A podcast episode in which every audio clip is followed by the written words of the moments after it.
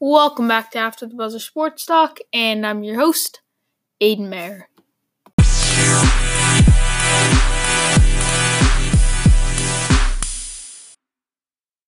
All right, guys, welcome back for another episode. Just going to be me today. Uh, I know Colin joined yesterday, but he won't be joining us today.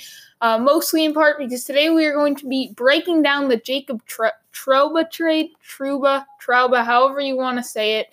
Um, yesterday, there's the big trade with the Winnipeg Jets, uh, sending him away for Neil Pionk in the 20th pick in the NHL draft, which is right around the corner.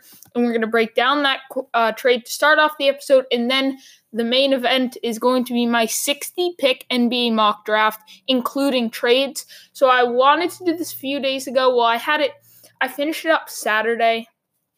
And conveniently, a few hours after I finished, Anthony Davis got traded. And so I had to switch up the lottery. And also, I want to add a few more trades in because uh, I said with trades that there are only a few trades. And I want to have like a Mike Conley trade. Yes, he will be traded in my thing. And uh, one with the Celtics. So I, I got a few trades in there for sure. I think at least four or five. Um, but we're going to get to that after we break down the big Jacob Trouba trade from yesterday. So, first, we're going to start with that. So, let's get to that. So, I obviously said it a minute ago, but I'll say it again. Yesterday, the Winnipeg Jets sent defenseman Jacob Trouba off to the New York Rangers for Neil Pionk in the 20th pick in the NHL draft. Big, obviously, kind of a blockbuster trade. Trouba was one of the more underrated defensemen in the NHL. Uh, and I really haven't heard too many people talk about it. Uh, I didn't really listen to any uh, podcasts or sports radio today, so I'm not really sure. But I haven't heard uh, many people talking about it from from what I know. So I figured I'd give you guys the breakdown because I already did it anyway. Um, and I have the, the whole grade too, my grade for the trade, and I'm gonna break it all down. But first, I figured I'd give you both their stats. So Jacob Trouba is 6'3", 202 pounds, 25 years old. Last season, 82 games played, 8 goals, 42 assists, 50 points, uh, plus eight on the plus minus, uh, three power play goals, 15 power play assists, 18 total power play points, one shorthanded goal, two shorthanded assists, three shorthanded points, one game winning goal on 162 shots, and 4.9% of his shots were goals, and he had 58 penalty minutes. So, pretty solid stat line for a defenseman. Obviously, the big one is plus minus, and kind of how does he do offensively. We're going to break his whole game down in a minute, kind of. And then Neil Pionk is six foot, 186 pounds, 23 years old. So both two young defensemen, but Trouba is uh, two years older and he's a little bigger and better. But Pionk had played 73 games last season, six goals, 20 assists, 26 points, had a plus minus of negative 16, which is bad, but keep in mind he played for the New York Rangers and he's only 23. He had two power play goals, 11 power play assists, totaling up to 13 power play points, no shorthanded goals, one shorthanded assist uh, which was one shorthanded point, and then one game winning goal on 132 shots. 4.5% of his shots were goals, and he had 35 penalty minutes. So Jacob Trouba just a little more efficient. Trouba was on the second line for the Jets last year. Keep in mind he's young. The Jets have a loaded blue line, and Dustin Byfuglien was playing ahead of him on that first line. So Trouba was kind of in his shadow, but he still played like 23 minutes a game. So obviously he's a very good player. It was just using Dustin Byfuglien shadow. Pionk mostly played on the third line. I think he has more second line potential, but he'll never be a Jacob Trouba. So here's the breakdown for both sides. Uh, first, we'll start with the Rangers. I wrote the Rangers needed something on their blue line, and they just got it. Jacob Trouba. The Rangers got Trouba at a pretty cheap price considering how young and talented he is. The Rangers have a surplus of picks, so it didn't hurt much to give up number 20. Plus, Pionk who looks like he could be a nice second or third line defenseman in the future, but nothing great. Then there's Trouba, one of the most underrated defensemen in the game. Trouba brings great size and stability defensively. Obviously, big, big guy, over 200 pounds. What was he? 6'2? 6'3, my bad. The Rangers has have also one of the worst power play and penalty kill units, and Trouba should help them both. Trouba is very good at moving the puck and can be the point guard in power plays. He brings game offensively, defensively, and in special teams. If they can't sign Trouba long term, though, that won't make this trade look as good as it does now, but they should still be able to move him at the uh, deadline. Now, their um their defense is obviously first of all, you know that um well, you know that the Rangers aren't very good, so they're gonna have a lot of holes. But they have the second pick in the draft, and they're probably gonna land Kaapo Kakko. Um, so you know that's why um no my bad jesus um that's kind of why they they're gonna need a defenseman because they're probably not gonna spend it on a um spend it on a defenseman. My bad, I just keep stumbling.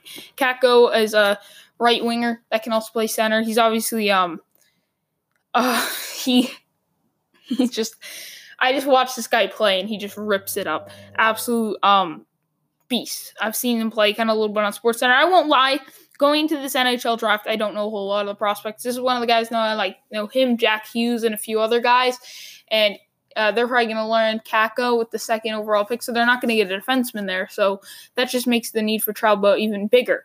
And if Trouba plays well to start the season next season, if it, you know, if I think he will. If obviously he starts the year off and he's really bad, and you're like maybe we shouldn't sign him long term, don't. But if he starts the year off well, try to extend him right then and there because you need him.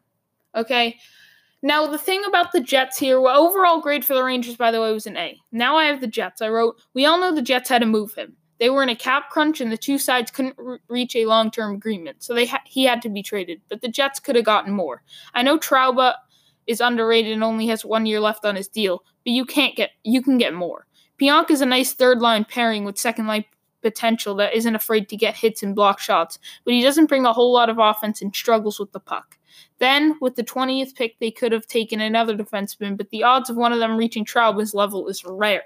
I mean, it's the 20th pick in the draft. Trouba is someone who has, you know, top five pick potential. Like, the, the, the talent level he's reached, top five, top seven. I mean, it's going to be tough to find someone who's going to even reach Trouba's level he is underrated. I don't want to sound like I'm overrating him. Overall, I gave gave the Jets a C minus. Now, the more that I thought about it, I want to bump it up to a C or a C plus. Take it for what it's worth. It's somewhere in that C range. I think C minus was a little mean because he's underrated. He's playing on that second line uh, you know, he's 25 years old, only one year left. You had to make a move quick. Your back was against the wall. You had to just make one of the first moves you you know you got. So it's not like you were gonna get the best deal, I guess, for Trouba. It's gonna be very hard because you got to make the deal like that. Um, you're hoping to get a pick, so it's tough. But I, I'd say the Rangers definitely won this deal. Uh, it could go either way because all of a sudden we could sit here uh, and Pionk reaches his second line potential, and all of a sudden is you know actually yeah, he won't reach Trouba's level, but he's still a solid defenseman. And then the 20th pick ends up being someone who reaches right around Trouba's level. So I don't know, you know, and then Trouba ends up leaving after season with the Rangers. But for now, the Rangers definitely won this deal. The Jets either have a C minus here, a C, or at highest a C plus. I give him C minus. Maybe I want to bump that up to like a C, C plus. I get it. One year deal. The guy's underrated.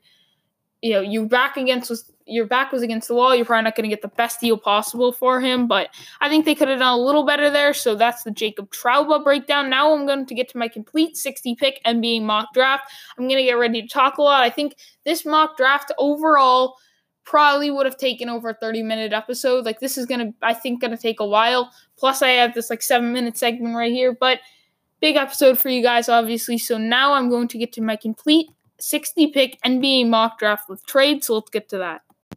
All right, so obviously this took me a long time. It's 60 picks, a ton of trades.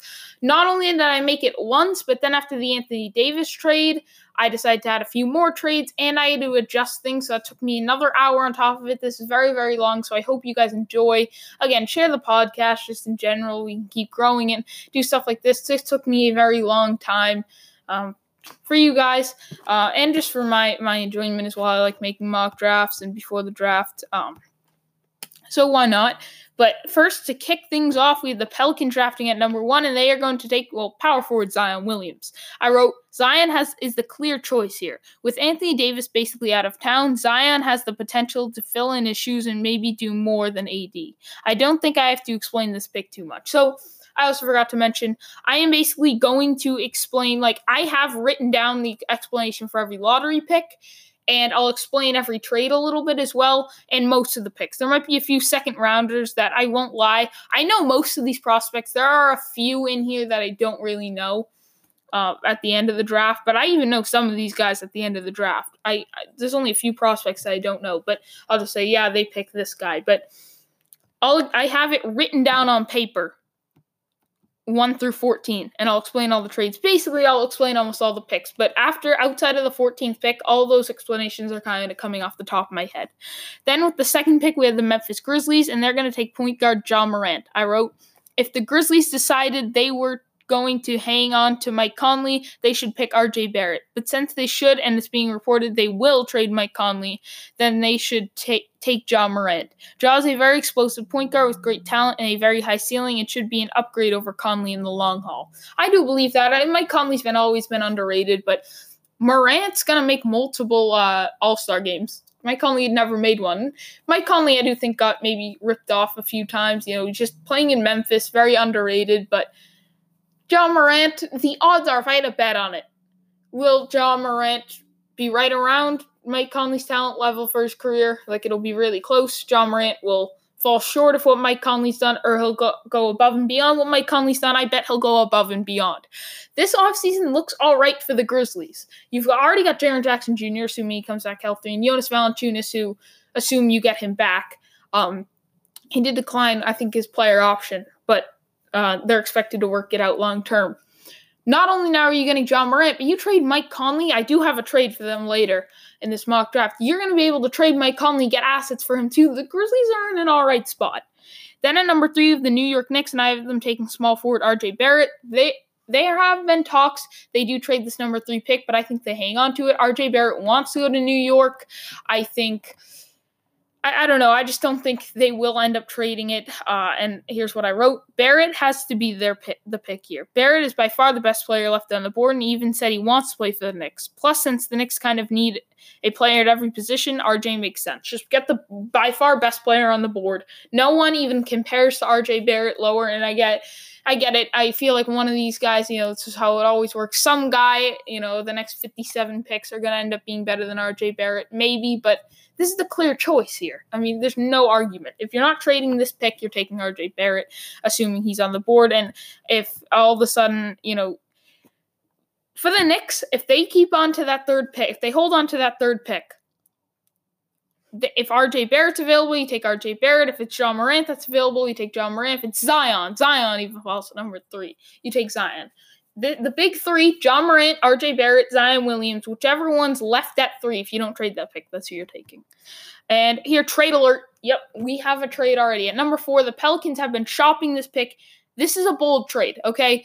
The Celtics, I think the Timberwolves, the Pacers, uh, the I mean the Bulls have all been linked to some trade talks with the Pelicans. But one team the Houston Rockets will trade for this fourth pick. Yeah, the Rockets, who haven't had a first round pick since I think 2015, are picking fourth overall out of nowhere. Very bold. The Pelicans receive in this trade Clint Capela, and the Rockets receive the fourth pick Solomon Hill and Christian Wood.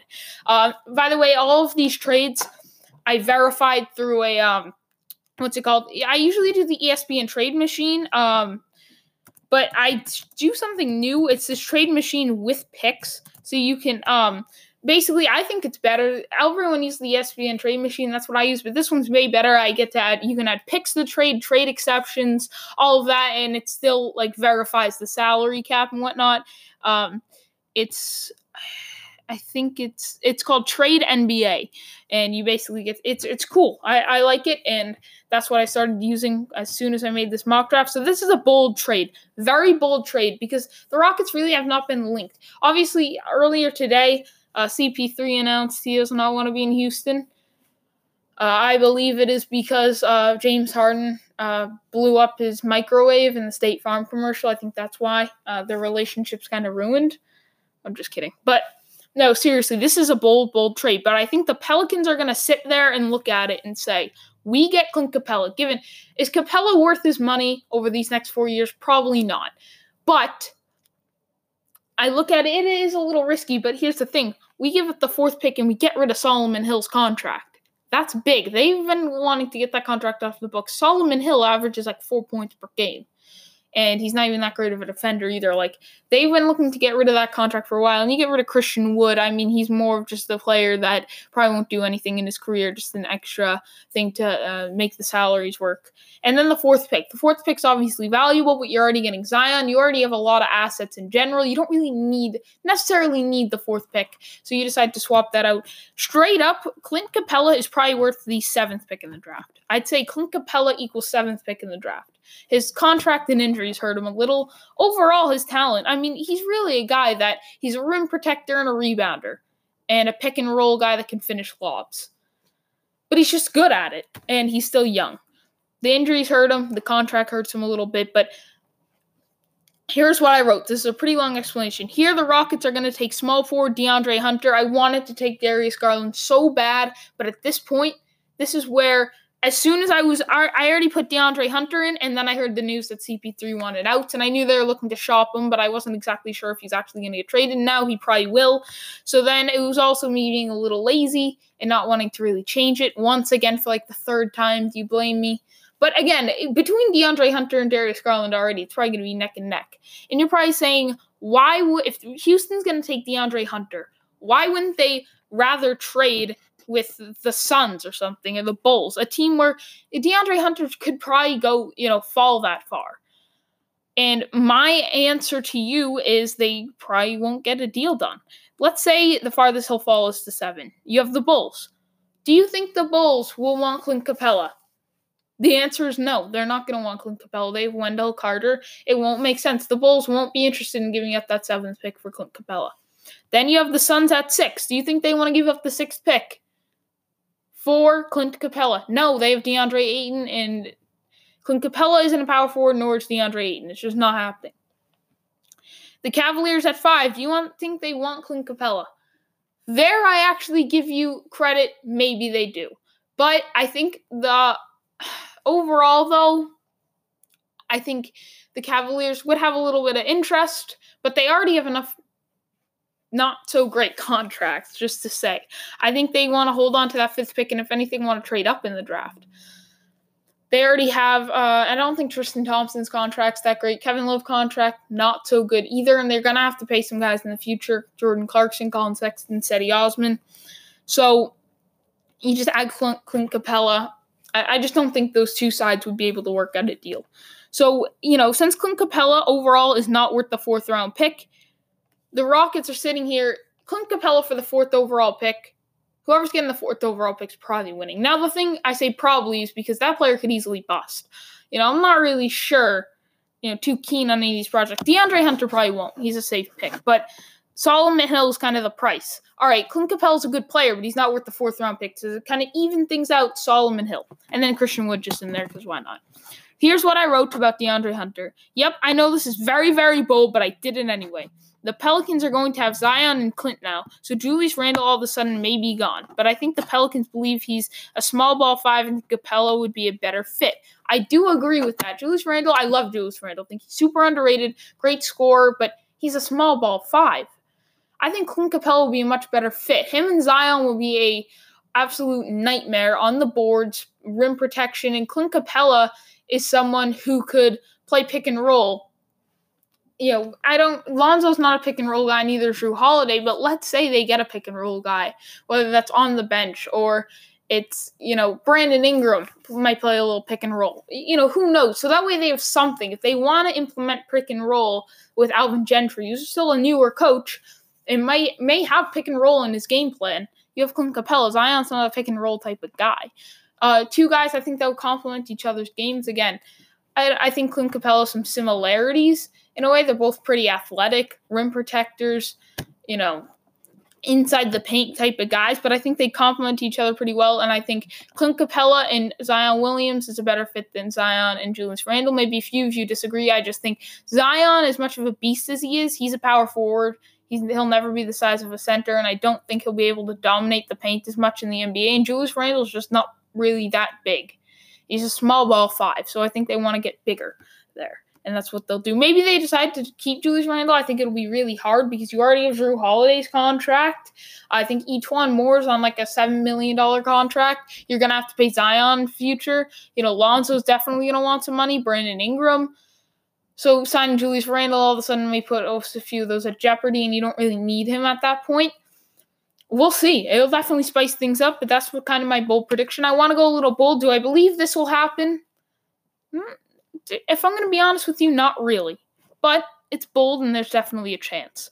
And then the uh, rest that I wrote all right, I all right here again. This is pretty bold, but it's reported that the two sides may have a little interest. Hunter shows promise to be at least a very solid three and D wing and maybe more. I'm not sure how high his ceiling is, maybe a Klay Thompson type All Star, but that's just me. He'd be a good fit on the wing for the Rockets. He gives them versatility at the wing, which they've missed since the departure of Trevor Ariza. Very true. Uh, I wrote that. Proud of myself. Uh, no, but seriously, back when they had Trevor Ariza, he really was a versatile wing that helped. He was like the gear to that defense. I felt like Clint Capela was the anchor and he was the gear. Uh, Trevor Ariza just he's got like a seven foot one or two wingspan. Um, he's just very versatile, great defender, and they've missed him. They missed him last year defensively, so I think DeAndre Hunter would help them there too. The close, very close second choice here is Darius Garland. First of all, because it would make more sense to pick Garland at four than DeAndre Hunter. Hunter at four is a bit of a reach. As good as Hunter, I think, I think he's a safe pick. I think he'll be really good. Darius Garland would it would make more sense to trade up to number four and take Darius Garland than DeAndre Hunter. But here's what I wrote: CP3 reportedly wants out of Houston. He could be a great fit beside, and Darius Garland would be a great fit besides the ball beside the ball dominant James Harden because he's such a great off ball shooter and player. They just struggle a bit on the defensive end. It's a really tough choice between the two, and it really depends on what they get back for CP3. Or if this Clint Capela trade even happens. Again, here's the thing, though, about it. You're probably saying, oh, you should have picked Darius Garland. The odds that Houston actually, this trade actually happens are not that great anyway. So, but no, seriously, between DeAndre Hunter and Darius Garland, it is literally really close. A little bit was because I was just didn't want to change it again, but at the same time, I thought about it. I'm going to change it for a 50 50 thing. I think it's basically a 50 50 draw. Maybe they favor Darius Garland a little, maybe DeAndre Hunter. We really haven't had reports. The only reports I've heard is they're just aggressive to try to get a second round pick. They just want something. All of a sudden, I think their opportunity is going to open up for the fourth round pick. Wow, there's a lot of explaining just for that one pick. Then the Cavaliers at five, I think they're going to take Jarrett Culver. The Cav and I wrote the Cavs need a big man here, but there's no one really quote unquote worthy at num- the number five pick, and they can't find a deal to trade down. So they take Culver. Culver can do a little bit of everything. It should be an interestingly good fit in the backcourt with Collin Sexton. Uh, Culver's obviously a bit of a shaky shooter. I do like him though because he can do a lot of just everything. He is inconsistent though, but Sexton brings great shooting anyway. So I think Culver's a guy who you know, and you even have Clarkson. If you need to put Culver at small forward or off the bench at first, you can do that. Because Culver can also play small forward, and I know you have Cedi Osman, but you have all these sort of options now. And Clarkson can come up if you need a shooting, but I don't think you do. I think Collin Sexton gives you enough shooting in that backcourt where Culver may be inconsistent, but excuse me. That I think that'll be all right with you know with the way Sexton has been shooting, that will be all right. And I think Culver will be able to develop as a player due to that. And I think he'd be a solid fit. Interesting, but solid fit. Then the Suns at number six, they're going to take point guard Darius Garland. Got a little lucky. Houston did not take him at number four, or the Bulls didn't trade up. So this is definitely some luck for the Suns. Finally, I know that franchise just oof. But I wrote it's no secret the Suns need a point guard, and Garland is their guy. Garland was hurt basically all of last season, but we've see- still seen enough to know he's a lottery talent. The two point guards worthy of being picked this high that are left are Garland and White, and Garland's a much better fit. Booker has the ball in his hands a good amount, and Garland is a point guard who can play off ball and shoot well off the ball. Him and Booker would be a great fit, except on the defensive end. Offensively, that would be a great, great fit. Two young players. Booker, again, you see these shooting guards who are pretty ball dominant. James Harden, the Victor Oladipo's. You know, I even throw uh what's Devin Booker, you know, these kind of guys who are shooting guards, but they're more, you know, kind of bring the ball up a good amount. And he could kind of be like it it would remind me somewhat of uh Darius uh of not Darius Garland, uh Darren Collison, Victor Oladipo. Wouldn't it's not perfect, but Victor Oladipo is more of a shooting guard who likes to have the ball in his hands, and Collison's more of an off-ball point guard. The thing I don't say James Harden and CP3 is because CP3 kind of needs the ball in his hands to do stuff. He's not really a, a, terrific shooter, and he's more of a facilitating so point guard, so he needs the ball. But Darius, besides the um, defense, Collison's a solid defender. Um, Garland and Collison offensively, Oladipo and Booker kind of makes sense. Similar backcourt style, where the point guard's more of the shooter and the shoot off-ball shooter, and the shooting guard's more of the yeah. You get the point. Then the Bulls at number seven take guard Coby White. I mean, with Garland, here's what I wrote. With Morant and Garland off the board and the Bulls targeting a point guard, their choice is clear: Coby White. If they do want like a camera, if they want a small forward, then they take like a Nassir Little or a Cam Reddish. But if they if they favor a point guard or guard or a point guard over a forward, Coby White's the guy. There's no doubt. White, I think. All right, here's what I wrote. I, will explain it later because I wrote it right in here, so I don't want to uh, repeat myself. He does need to become a better playmaker, but is still an unselfish passer and a great scorer. I don't think he's as good of a fit with the Bulls as everyone says, but I still think they'll take him at seven. I do think the fit is overrated. Him and Zach LaVine, people are saying, oh, they'll be a great fit. I do think the Bulls will take him at number seven. I don't think they'll be a horrible fit, but I think there uh, people are overrating it. What makes LaVine and Coby White such a perfect fit? Both of them are not very good defenders. Um, I get it. The scoring would complement pretty well Zach LaVine. I mean, Zach LaVine scores a good amount, but you need, I think you do not need a guard, but need a guard that can at least score a good amount, and Coby White can do that. But Zach LaVine isn't really a playmaker, and Coby White tries to be a playmaker and has succeeded at times in North Carolina with high assist numbers, but his playmaking still needs major improvement. So the thing that scares me a little bit is he going to be rushed into a playmaking role because I don't. I think you need to ease your way in. I think Coby White needs. Yes, you're going to bring the ball up at times. I wanted to see him play a little off ball, uh, just so he the playmaking duties aren't heavily on him, and he's not a lot of turnovers, and he gets flustered and his confidence goes down. I don't want to see that. Then at number eight, I have the Hawks taking small forward Cameron Reddish, uh, Cam Reddish, Cameron Reddish, whatever you want to say. I wrote Reddish is a bit of a wild card, and many people have mixed emotions on him. Some people think Reddish is really isn't a great defensive player, and that his stats don't match up with his actual defensive skills, like James Harden, and that his three balls overrated, which it is a little, a little bit. His numbers were not that great last year. Uh, I believe he will be a solid defender and usually shoot around 37% from three and be a solid three and D wing despite his four three point shooting poor three point shooting college. He only shot about 34 or 32% in college, and I expected him to shoot 37. I'd say more 36% three from three, but I really just think it's Cam Reddish's motor that's killing him.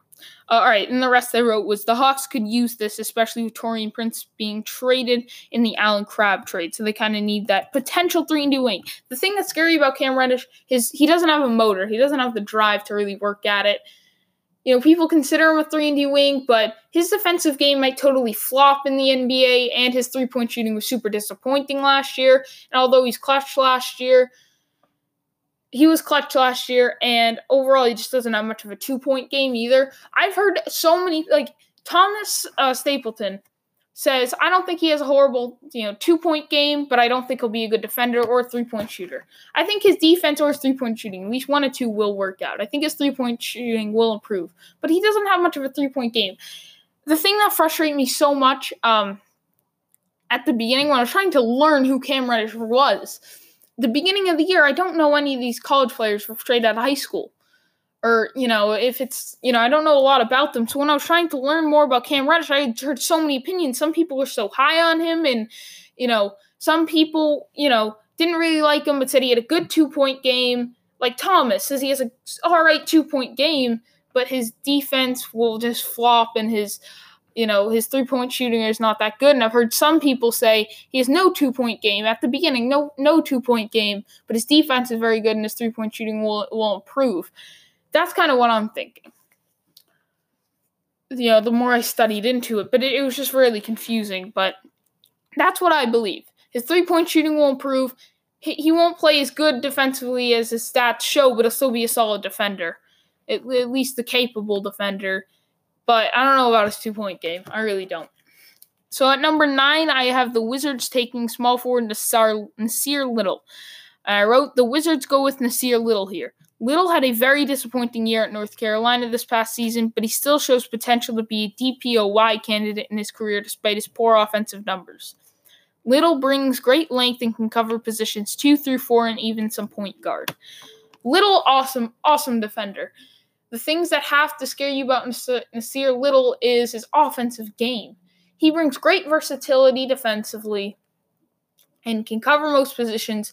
I think I at first I said bust, bust, bust. More I read into him, maybe he won't bust because this guy is going to play at least good defense. He maybe end up being like a Marcus Smart, a guy who's picked high in the draft. Like Marcus Smart just want to come off the top of my head, and mostly for you guys because I know some of you may be listening and you're like a Celtics fan, don't know much about the draft, so I figured I'll give you an analogy here. Marcus Smart, a guy who comes into the league you know, is more of just a defender, not really a great player on offense. Now, the reason this isn't a uh, fantastic analogy is because Marcus Smart's really only someone who's going to cover the guard position, while Nassir Little is much more versatile and can cover pretty much any position except for center. And, you know, some point guards he might struggle against a little bit, but that's not a great analogy, but that's as close as I can think of. More of just a player who, again, I think Marcus might actually be better. Um, offensively than Nassir Little because I think Little I Little didn't even average I don't even think Little averaged as many points in college as Marcus Smart did in the NBA. So I, I am gonna have to pull up uh, these stats real quick for you, but I mean just two guys like Smart is Smart known for his offense? No, not really. Is Smart some horrendous defender? No. 9.8 points for Nassir Little in college, I mind you. And Marcus Smart averaged this season um, 8.9 points. And the season before, he had 10.2, 10.6. So Smart kind of took a little bit of a dip this year, like most players did, thanks to Kyrie Irving. But that's the topic for another day. But that's kind of Nassir Little, some sort of thing. He's a versatile defender, just needs to really prove himself offensively. But that's the reason I'm not really sure he will bust because players that really only are good defensively still have a position in today's NBA. If you're a great defender but don't do a whole lot offensively, you're still going to get paid, get minutes, and get a NBA a job in the NBA. And you might not go down as a bust. People know what they're getting with Nassir Little. They know they're getting a very good versatile defender that needs to work offensively on his game. Then at number 10, we have the Hawks taking center Jaxson Hayes. And I wrote Hayes has to be the pick here. They could take Bol Bol, but I think they're going to take Hayes instead. Whether it's Hayes or Bol Bol, the Hawks need a center for the future, especially after they took Reddish at number eight. I like Hayes. I think there's definitely bust potential. You know, I think Bol has a higher ceiling and a lower floor, but Hayes Hayes is a bit of a risk himself. You know, he's still a little bit of an unknown. He needs to improve in areas in his game, but Hayes looks like a solid pick, a lottery talent. Excuse me. And overall, I think this is definitely who they're going to take, and I think many people think Jaxson Hayes will go 8 or 10 to the Atlanta Hawks. Then at number 11, we have the Timberwolves, and I think they're going to take power forward Rui Hachimura. Mura, Mara, whatever you want to say, at Gonzaga. One of the more underrated players in this draft. Uh, and here's what I wrote. I've been predicting this from the beginning. The T Wolves to take Hachimura at 11, even since he's been quietly been sliding down draft boards because he's underrated. Sarge isn't a bad option for the future, but I don't think the Timberwolves are sold on him, and Hachimura would be a nice fit. They also have Taj Gibson, the coach's dream, as most of us call him, but he's not going to be a piece for your future. And Sarge, who they got in the Jimmy Butler trade, they just don't seem sold on. I, I don't know if that's just me, but they don't seem sold on Sarge. I think they want a point guard here or a power forward. And once Garland, if you are a lottery team, if you are a lottery team around this area of the Timberwolves, don't you can't expect to take a point guard because I then John Morant, Coby White, and Darius Garland are going to be off the board, and there's no point guard worthy of going by then. So if they're aiming for a power forward or a point guard, they're going to take a power forward, and I think Hachimura would be a good fit, a solid fit. But I just I've been predicting this since day one, and I'm gonna keep predicting it. Then at number 12, we have the Charlotte Hornets. I think they're going to take forward Sekou Doumbouya. Uh, here's what I wrote: Doumbouya is pretty is a pretty unknown prospect, but if there's one thing to know, he's a defensive beast. Plus, he's only 17. He does have some attitude problems if the game isn't going his way, and his offensive numbers aren't very good at all. But remember, he was playing in a pretty tough league at only 17. He was playing with like 20 something years old. Like he was playing with like adults and he was only 17 uh, overseas. His league is a bit of a question mark. If you ask me, is his league tougher or easier than the NCAA? I couldn't give you a actual answer, but my educated, you know, I give somewhat of an educated guess that it's tougher because he was only 17, keep in mind. Some kids are still in high school when they're 17. He's playing with adults. Most college players are, you know, at the college age playing against college kids. He was at the high school age playing against adults. So most overseas leagues are also tougher than the NCAA. Sorry, I just keep drinking water. This is just a lot of talking. Um, and my mouth is getting dry, so excuse me for that. Doumbouya, again, I just think he'll bust personally.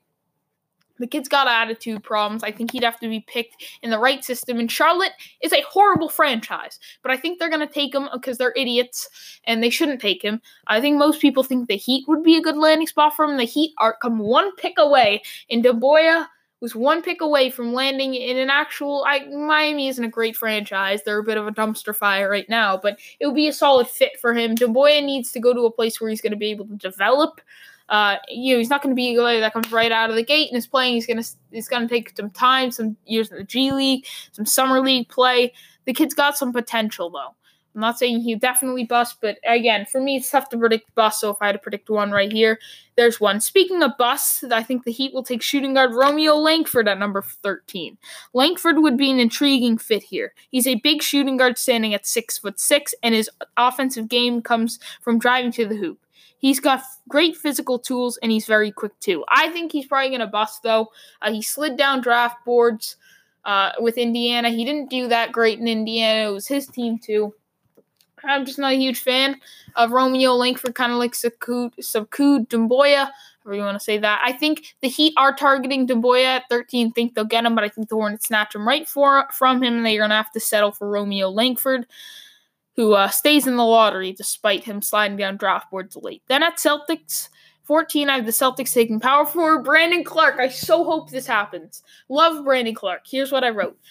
I love Brandon Clarke. That's how I started off, just as I said and I wrote I and I think he's a great fit for the Celtics. He can play small ball 5, although I don't think the Celtics will play him there because they like the centers to be able to pick and pop. And Clarke doesn't have a 3 ball. Clarke does have a solid offensive game in the paint and but he's a defensive beast. Brad Stevens loves great defensive players. Uh, Marcus Smart, Jaylen Brown, uh, just to name a few draft picks that have been uh, Al Horford.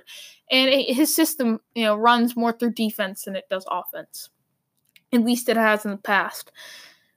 And I just think he's gonna. He, he they really like Brandon Clarke. I think he'd be a great fit.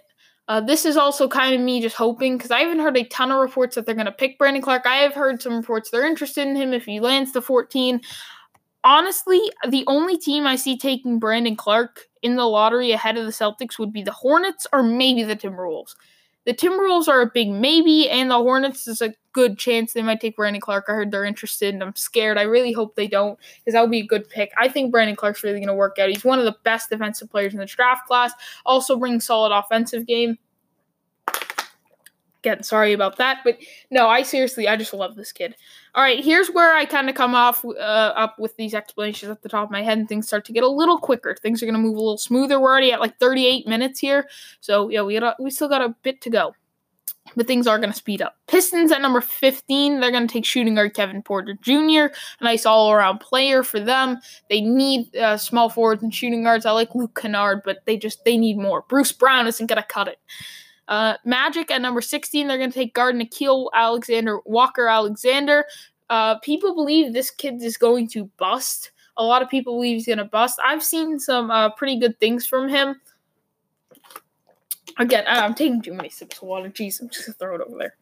Um, but I, I do think they're going to aim for a guard here, seriously um, someone who can potentially handle the ball. I think he'd be a nice little fit for them. Then at number 17, the Hawks are going to take small forward Cameron Johnson. It makes sense to take a shooter. This team loves shooting. Kevin Huerter Jr., uh, Kevin Huerter, Taurean Prince is now gone, uh, but you got him. Dewayne Dedmon is even a shooting five, and he's just kind of a stretch big that can also rebound. He's kind of both. And Trae Young, this team likes shooting, and without Taurean Prince all of a sudden now, it's going to be tough to rely on Cam Reddish for that three point shooting because Reddish only shot like 32% from three in college. How do you think that's going to translate to the NBA right away? And Cameron Johnson's a great shooter. So maybe, hopefully, Cameron Reddish can bring you some defense and it at least bring you the defensive aspect. And Cameron Johnson will bring you the shooting because with Reddish, you just really don't know. And then the Pacers at 18, I think they'll take shooting guard Talen Horton Tucker. I've been preaching this for a while. I just I just believe uh, he'd he'd mesh into that system. I know he's a shooting guard, but Victor Oladipo, you're not certain on how he's going to return. And Horton Tucker can also play small forward. So if they lose Bojan Bogdanovic, that could be a nice little replacement for them uh, and, and give them some shooting on the wing there and some good defense. Uh, then at number 19, I have the Spurs taking PJ Washington. I've heard they're very interested in Bol They should really be interested in a big man, but I think they're going to go with PJ Washington. I just have this this thing. They only have Jakob Poeltl. I like Poeltl a little more than any everybody else does. I don't know why. I just irrationally like him. Uh, but I think they're going to take PJ Washington over Bol here. PJ Washington is a small power forward. So this guy has no chance he's going to play center. He's a small enough power forward. He's only six eight six foot eight. Reminds me of like a Paul Millsap. Um, but I, I think Bol would be the right pick there, but I have this feeling they're gonna take PJ Washington, who is higher, you know, he overall in people's big boards, he's around the 14th prospect to like 16 or 17. So him falling to 19 is big enough. Then that's number 20. The Celtics take Bol Bol. Most of the reason I didn't pick the Spurs also take Bol Bol is because I wanted the Celtics to take Bol Bol. I think with them taking Brandon Clarke, they're going to go with another big man here. There's still no point guard to me worthy of getting picked here at 20. Bol Bol is well worth the risk at number 20. Sure, he's dealing with a lot of injuries, still a big unknown, but the guy has defensive potential because he's just a beast with a long wingspan and he moves pretty fluidly and he can shoot the ball real well, which Al, uh, uh, Brad Stevens loves big men who can shoot, they can pop like Al Horford. And I just think the guy shows a ton of potential. He is a big risk as well. He's he's a little too skinny, very injury prone. But I mean, if you can work with Bol Bol and you know get to figure out his game a little more, work on his footwork, you know, work on his, you know, defensive game because he has the potential. So work with him to get to that potential and also go to the weight room so he's a little less skinny and uh, make him a little less injury prone. You can't really make a guy less injury prone, but if he's skinny, he can uh, help him hit the weight room and that will definitely help. Then at number 21, I have the Thunder taking Matisse Thybulle, a great 3 and D wing, very underrated. Um, and I've heard reports that the Thunder are interested in this guy. So if he, uh, if he's not going 21, I have him going 24 to the Sixers. But I do think the uh, Thunder will take him because a three and D wing is exactly what they need. Uh, but outside of Paul George and Russell Westbrook, there's not a whole lot of depth there, and I think Thybulle gives you that depth. He gives you three point shooting, what you need, and he gives you some defense on the wing, what you need. Trade alert! Trade alert! Uh, Celtics are going to give up uh, their 22nd pick to the Kings for the 2021 first round pick. A little risky for the Kings. Um, excuse me. A little risky for the Kings here, but I think it's a risk worth taking. That 2021 first round pick, at this rate, the Kings will be a playoff team by then. We can assume. If De'Aaron Fox goes down with some injury and Buddy Hield's having an off year, something like that, then all of a sudden, this is a little risky for the Kings because, you know, if those guys suffer an injury or all of a sudden things don't go according to plan, this might, this, uh, you know, trade could haunt you. And it just looks to be, you know, you hope this is just a safe trade because I think the Kings, what they're going to try to do here is take a, a big man. The Kings don't have a first round pick. Uh, I don't know when the Kings actually pick. Uh, they their their first pick is the 40th pick, and by then they want one of these uh, big men. They want one of the big men, and the Celtics are shopping their first one of their first three first round picks. They have the second round pick, but they're probably just going to assume that that guy isn't a rookie. The Celtics don't want three rookies. At most, they want two. They only want one or two. They're looking to trade one, if not two, of these first round picks. They've been interested in trading up to four. I just don't think they'll do it. So I, they're going to get rid of one of these picks. I know it. So I think they're going to find a deal with the Kings and, you know, hope the Kings don't do very good. The two have made trades in the past. Uh, clearly, you know, there's trust between the two also. So I think it's a little more risky for the Kings than the Celtics, but The Kings are willing to take the risk to take center Bruno Fernando from Maryland. Uh, Bruno Fernando was a bit of a beast in college, and I think he's a great center with Willie Cauley Stein as your, uh, you know, Willie Cauley Stein not only is hitting the market this year, but at best he's an average center. At best, he all he does is hold up the fort. So I think they want Bruno Fernando because if they sign Willie Cauley Stein back or not, they need a center. It's probably their biggest need. Willie Cauley Stein or not, they need a center. I'm gonna do more explaining because we got another trade. Uh, this is a big one. The Jazz are trading uh, Dante Exum, point guard Dante Exum, shooting guard Kyle Korver, small forward Thabo Sefolosha, and power forward Jae Crowder. Basically, a whole unit there, along with the 23rd pick and their 2021 second round pick for Mike Conley and point guard Jevon Carter. Big trade here. Mike Conley has been talked, you know, with the Grizzlies taking John Morant and from the reports we heard, it's clear they're going to shop Mike Conley. Mike Conley will be a Grizzly forever, but it, they there's just they need to make that trade. It, it's it's clear. But what do, what do they have to give up? I think they're going to give up Dante Exum. First of all, Exum is a guy who is right now hurt. He's an unproven young player. Plus, you have John Morant. So Dante Exum, you're kind of scratching your head. Why do you need Dante Exum? You ask. First of all, they don't need him, but I think he'd be a solid fit and a guy who can run your second unit. I think he could potentially be a nice sixth man. I don't think he'll ever be a starter, but he could be a sixth man for you and run your second unit behind John Morant pretty well and give you, uh, you know, some more youth. I know he's hurt right now. I know so far in his career he hasn't done, you know, he hasn't lived up to his full ceiling, but he hasn't exactly busted either. Then you have Kyle Korver and Thabo Sefolosha. I'm gonna put these two in a package. Both of them is getting five mil a year, Korver's getting seven mil a year. Both of them are not worth that money. But here's the catch. They're both good veteran leaders, especially Kyle Korver. They might not be worth their money, but first of all, the only reason they are in this deal to start with is to make this deal even valid because Dante Exum and Jae Crowder, who's the next piece, doesn't match uh, Jevon Carter and Mike Conley, or just Mike Conley himself. So you gotta add these two contracts to just make it valid in the first place. And that's all right because the Grizzlies don't exactly need all that money. They can take on a few bad contracts. This isn't even a horrible contract. Overall, you know, I- am sure you're not thrilled with it, but it's it's all right. To make the deal work. But they'd be great veteran leaders. I think they could, you know, help help these young guys out a lot. Help these young guys develop. And Kyle Korver even get gives them Ja Morant a little shooting. I think Kyle Korver would even help you on the court a little. I could see him starting every once in a while, going out there at times with John Morant. I don't see him playing a lot, but when he does, he'll help spread the floor for John Morant. So he'd even help him out a little bit in that sense. And then Jae Crowder, power forward slash small forward. You know, I'll just put a forward. Um, he, he Jae Crowder, he's on a good contract. He didn't play great with Utah as good as he did in Boston, but Jae Crowder is someone who needs to up his three point percentage, but he can still give you around 12 a night he can still spread the floor for you a little bit, and he's still a solid defender. And he brings you something. And if he's your starting uh, small forward, I think that that's all right. They need somebody there, whether they want to go with him or Kyle Anderson. He gives you either a, he's your either your new starting power forward if Jaren Jackson Jr. isn't ready, or you're starting small forward, whatever you want to do, or he gives you depth and then the 23rd pick and the 2021 second round pick.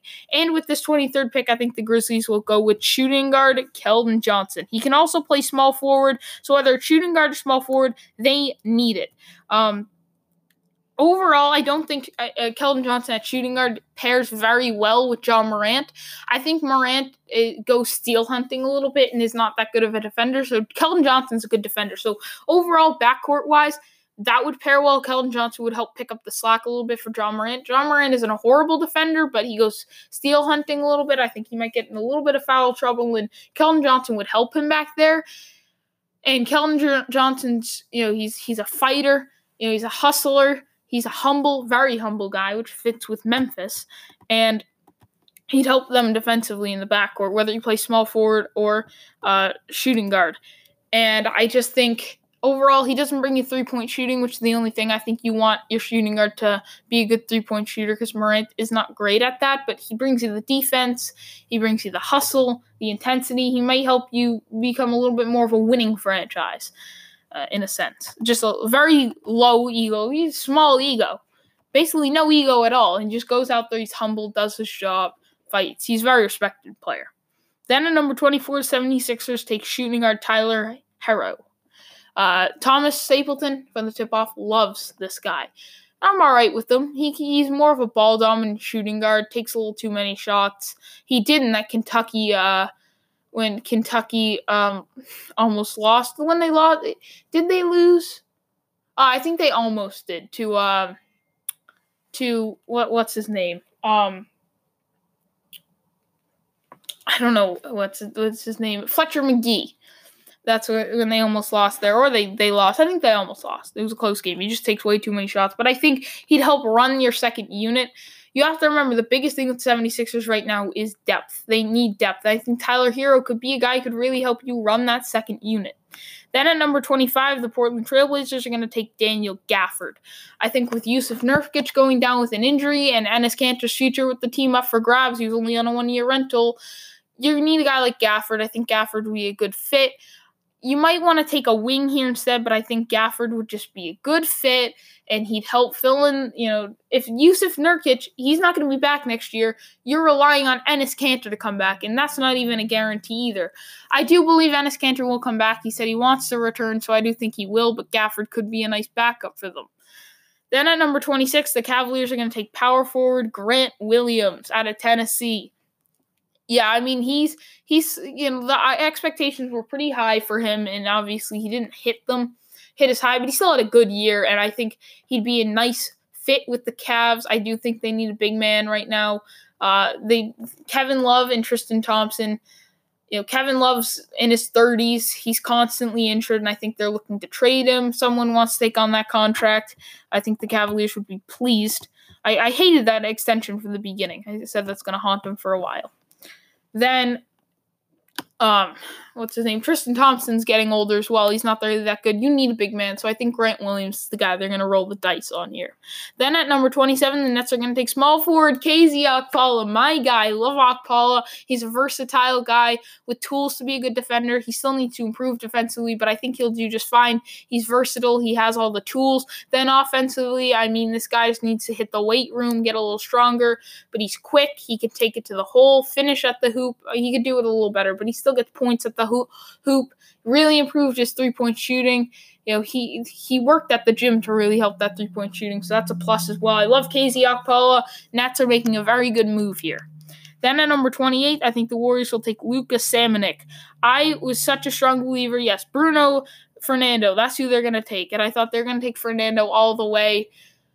But since the Kings made that trade, I think Fernando was going to slide all the way down to 28. But not only do they have Kevon Looney and, you know, Boogie might come back, but I have Fernando going 22 to the Kings, so I think they're going to take Lucas Samanic, the power forward here. Then at number 29, the Spurs take center Goga Bitadze.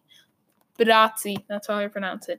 With Pete, they should have taken Bol Bol earlier, but instead they wanted to take PJ Washington. But that's all right because now they get Goga Bitadze, very underrated center. I think this guy is super underrated. And for him to be at 29, he is great value at pick 29. I think this guy will be a solid pro.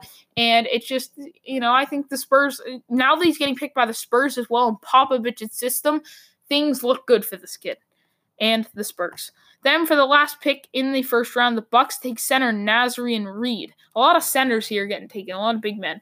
Naz Reid slides into the first round. I don't really think he's worth the first round pick, but I do think the Bucks are going to be targeting a true center. Brook Lopez hits the market this season, and the Bucks really have every position filled. They're a very deep team, but if there's one thing they need is center, because with Brook Lopez hitting the market, not only do they not really have a center, but Brook Lopez isn't even a true center in his own right. He's more of a stretch big, so I think they're going to want to take Naz Reid, and you know they just want a center anyway. Whether Brook Lopez is coming back or not, I think they want someone to back him up or just be a true center if they really end up needing one. Then we move over to the second round with the 31st pick. I think the Nets will take shooting guard Luguentz Dort. Uh, nice defender here. You know, he's short, but he's strong, physical, good defender, and I think that's who the Nets will take. Should pair well with Kyrie if he's ever on the court with him. They have a loaded backcourt, but they're going to add one more piece to it. Then number 20, 32, I have the Suns taking power forward Eric Pascal. Pascal. I should like Pascal, but Pascal.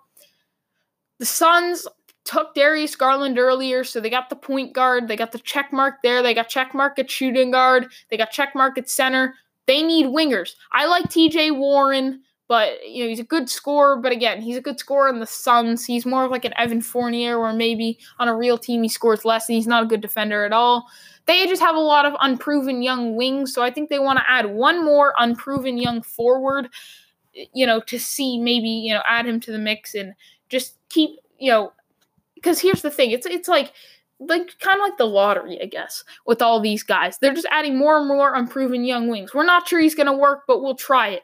You know, we're not we're sure he'll work, but we'll try it. And I think they're just going to keep kind of adding those guys, I guess. It, you know, just to say um say the least. Then at 33, the 76ers will take point guard Ty Jerome. Uh, Jerome is a guy who can run your second unit. I know we have Tyler Herro, and I don't think Herro and Jerome is a very good mix. And they may have to choose between the two in the future, but that's totally fine because the Sixers have a ton of picks in this draft, and I think they're going to go Ty Jerome, Tyler Herro, let the two develop, play in summer league, maybe play off the bench for the Sixers a little bit, and then when it's time, you know, to separate the two, they're going to analyze who do we want to keep because I don't think those two will be a good fit at all. But because the odds of both of them working out aren't that great, I think the Sixers will roll the dice with both. Hope at least one of them works out, and if both of them work out, they'll analyze their options and trade one of them later. Then at number 34, the 76ers have another pick. That's what I'm talking about. I think they'll take power forward Nicholas Claxton. He hasn't been talked about a lot. He's pretty underrated. A few people see him going in the first round to the Cavs, but other than that, he's probably going in the second round, but the Cavs took Grant Williams instead, so he'll fall to 34 to the Sixers here. Then we have a trade alert. The Magic give up, well, the Ma- the Hawks give up their 35th pick to the Magic for, oh, they give up the 35th pick to the Magic for the Magic's future second round pick. Uh, this trade makes sense for the Hawks just because the Hawks don't need all these picks. The Hawks have most the most picks in this draft, so they decide we're going to give up one. The uh, Magic also come calling around this time because early in the second round, they want to make a trade because they want to draft Carson Edwards, point guard. This guy, uh, you know, did was great in March Madness out of Purdue. You know, he went up to the first round, some mock drafts, and then once you know March Madness cooled off, he dipped right back down. I think he's going to slide down to 35. He's well worth the risk for the Magic. They're giving a future second round pick to get this guy. It's well worth it. Carson Edwards, you know, he he, you know, I'm not sure if his game will translate, but I think he's well worth the risk here. It's not much of a risk. It's just the 35th pick. And overall, this is I just think he'd be a good fit with the Magic. I think he could get shots with the Magic and touches. You have to remember Fultz is still banged up. Um, and, and, they really don't have a point guard at this point. So the point guard job's up for grabs, especially with Fultz still hurt. So Edwards could shine pretty early and get to shoot a lot in Orlando, which he likes to do. Then at number 36, I think the Hornets will take power forward Jontay Porter, brother to Michael Porter. And the thing that's similarity between both of them, not only do they both go to Missouri, but they both deal with injuries. Jontay Porter, really the big thing is injuries. He's a first round talent right outside the lottery type of talent. The guy is a poor man's Nikola Jokic. This guy is basically a point guard in a big man's body. And I think that's something that might interest the Charlotte Hornets, uh, especially, you know, you don't know with Kemba Walker.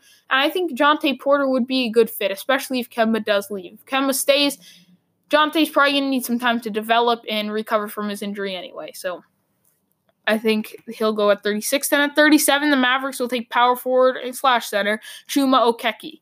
Out of Auburn, this guy has shown potential to be a very good big man. He did good in March Madness till that ACL injury.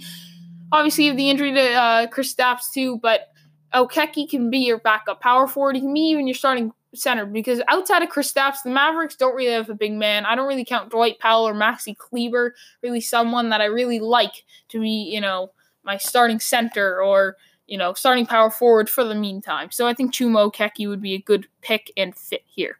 Then at number 38, uh, we have the Bulls, and the Bulls will take Isaiah Roby. Um, I just think they need a small forward here. Uh, after they take Coby White, they also have Kris Dunn. They're going to have some options with him. Do they want to trade him? Keep him as their sixth man. You also have Ryan Arcidiacono, who I think can play shooting guard for you regardless. But since they've already taken their, you know, their point guard, I would suggest maybe a center. You do have Robin Lopez and Wendell Carter Jr., but you know, Robin Lopez isn't really an answer for the future, and Wendell Carter's been banged up, but I take Isaiah Roby because you do have uh, Otto Porter Jr., but I'm not sure the Bulls are, you know, completely sold on Otto. I do like Otto Porter Jr. despite his contract. I do think he's a solid fit, but I think they're going to take Isaiah Roby for a little bit of depth at small forward, and because I think small forward's their biggest need at this point. Then we have yet again another trade alert. I do believe this is the last trade of the mock draft, but I predict the New Orleans Pelicans will give up their 39th pick to the Charlotte Hornets for the Hornets 2021 second round pick, which belongs to the Los Angeles Clippers. Um, I do think this trade would really happen because the Pelicans have had their fair share of picks. They're clearly shopping picks. Uh, they already shopped the fourth pick, but I think they're going to shop another one, mostly because the Hornets come knocking at their door. The Hornets are going to take point guard Shamorie Ponds here. They do have Devonte Graham, and I do think odds are Kemba Walker does stays, but Kemba Walker is he's really a 50-50 toss-up, and Devonte Graham is someone who I, I like him, but I'm not sure he's your point guard for the future. So I think they want to also add some more players to that point guard list and take Shamorie Ponds. I, I like Shamorie Ponds a lot. I'm not sure how his game will translate or it'll be a solid pro or not, but I think the Hornets like him. I think the Hornets will want him and are willing to give up a future first round, uh, second round pick for him. Now it is due to it is the Clippers, and at this point, the Clippers look like they have a pretty bright future, so that pick is probably going to be later than 39 anyway.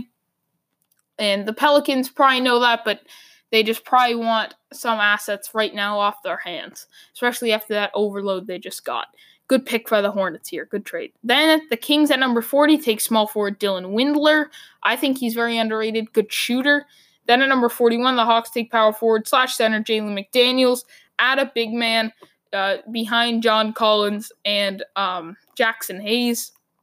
Then 42, the 76ers take forward Dedric Lawson. Disappointing Kansas season, but I still think Lawson will get drafted. Then at number 43 of the Timberwolves, taking shooting guard Terence Davis. This guy can shoot. I'll tell you, this guy can shoot real well. He can shoot contest in contest. He, he his strong suit is uh, shooting. I also think he's a nice little defender uh, and good fit for the Timberwolves. Get them a little bit of shooting. Then at number 44, you have the Hawks taking power forward Darius Bazley, who's in the G League currently, and the Hawks are going to pick him up and add more depth at the big man position. Then at number 45, the Pistons take point guard Jalen Lecque. Lec, Lec, Lec, Jalen Lecque or something. The point, my Celtics are interested in him, but I think they're going to fall a few picks short. The Pistons will take him. I think the Pistons desperately need a point guard for the future. Uh, Reggie Jackson isn't cutting it at this point. Reggie Jackson's his average point guard that you know, he's already past his prime, so they need that point guard for the future, and I think he'd be a nice fit. Then number 46, I think the Magic will take small forward Louis King. Then number 47, I think the Kings will take forward Admiral Schofield. People don't think Schofield will fall this far, but I do. Well, maybe not this far, but a little water break. But the reason I do is I just think he's always been underrated, and I don't don't think he'll fall much farther than 47. And again, I wouldn't be shocked if he goes in the 30s or early 40s, but I do think he'll fall to 47 here. I, I just I just don't know. I think Grant Williams is kind of overshadows him maybe a little bit. I, I, don't know. He's just underrated and not a bad pick here. I don't really know how he'll translate though. Then at number 48, the Clippers will take uh, shooting guard Charles Matthews. This kid can shoot. Um, then at 49, the Spurs will take small forward Deividas Sirvydis. Then at number 50, the Pacers will take point guard Jordan Bone. Their point guard, I'm not sure what their point guard situation is really looking like. You know, Darius will Darren Collison come back? I don't predict that. I predicted Mike Conley will be traded to Utah, so I'm not sure if you know maybe Kemba Walker goes. You don't know what they're going to do at point guard, and there's no guarantee that they get Kemba Walker, re-sign Darren Collison. So just to make sure they'll take Jordan Bone just as a little insurance. Then at number 51, the Celtics will take guard Miye Oni. I think he could really run your second unit pretty well. He's a good playmaker. They can play either guard position, but I prefer him at point guard. Then at number 52, I think the Hornets will take shooting guard DaQuan Jeffries. Then at number 53, the Jazz will take forward Jaylen Hoard. I think this guy shows good size, good potential. I actually really like him for a late second round pick. Then at number 54, the 76ers will take small forward Kris Wilkes. 55, the Knicks will take small forward Ignas Brazdeikis. Don't know how to pronounce it. Sounds like a guy the Knicks would pick. Number 56, the Clippers take power forward Mfiondu Kabengele. He won't fall this far at all. Kabengele was at Florida State. He's a big guy. He's got good physical tools, good paint. Uh, well, he he just size to succeed in the paint. Good rebounder. He's a good shooter too. The only problem is he needs to improve his paint game. He's a good shooter, good rebounder, a solid defender, but he needs to improve his offensive paint game. I think Kabengele is very underrated. He won't fall this far to 56. I think it would be a good pick for the Clippers, but overall, he's not falling that far. Some people think he's going to go 22 to the Celtics. I'll tell you right now, he's not going to go in the first round, but he'll probably go early at latest, like number 40, like early 40s at latest. He's not going this far. I just kind of forgot to throw him in there. Then at number 57, you guys will love this. Taco Fall gets picked at number 57. The big man out of UCF. I think the Pelicans will take him, him and Zion. Imagine that hype. Taco Fall, you know, everyone loves this guy because he's just big. He's very smart too, and I think he's worth taking a risk on. Definitely worth taking a risk on with one of these last picks in the second round. I mean, you know, the guy isn't still not sold on basketball. He did hire an agent, did declare for the draft, so obviously his interest, but he's still, you know, a few years ago he said he'd rather be Steve Jobs than LeBron James. Then again, at that point, I'm not sure he was expected to get uh, picked in the NBA. I mean, I'm sure I'm not sure he's sold. You know, he's not very athletic. He moves well for a guy his size. Didn't even move that well. I'm not really sure he'll end up being that great in the NBA, but he's worth taking a risk on with the late second. Then at number 58, I think the Warriors will take shooting guard Jordan Poole out of Michigan. Then 59, the Raptors will take shoot guard Kyle Guy, great shooter out of Virginia. Then at 60, to wrap things up, the Kings will take Zach Norvell Jr. out of Gonzaga. I think he definitely deserves to get drafted and will get taken with that last pick. So that is my mock draft. That was long. This episode, over an hour. Uh, I did not think it would take over an hour. I thought we might uh, hit around the 50 minute mark. But, you know, I Jacob Trouba. Jeez, that was a while ago. But one of my longest, if not my longest episode of all time. So I, I hope you guys enjoyed. If you guys are still listening, if you guys listen to this whole thing, I give you a round of applause.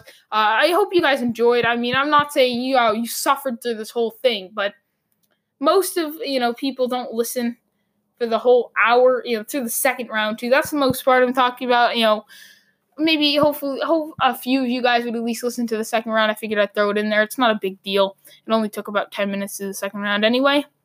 So yeah, I hope you guys enjoyed. Please, I mean, all I ask is you guys is just you know, show the podcast to a few friends, maybe try to get into sports. Maybe I can help them, you know, give them some inside details. Maybe if they like sports, just tell them about it. I cover all the sports. I'm telling you, I cover NBA, NFL, MLB, NHL, uh, PGA, just golf, uh, college football, and college hoops. I mean, I cover it all uh, around the clock and I, I think I do a pretty good job. So yeah, just share the podcast. Uh, I, I mean, this is what I do. I do a podcast every day for you guys.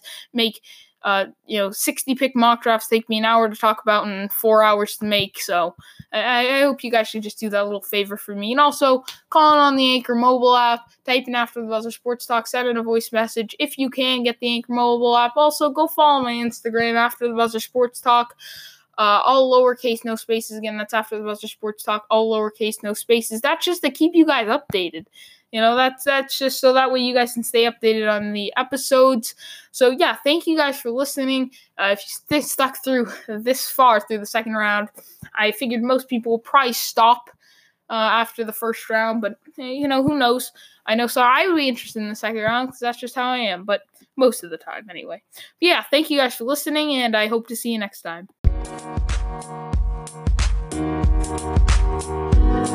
Thank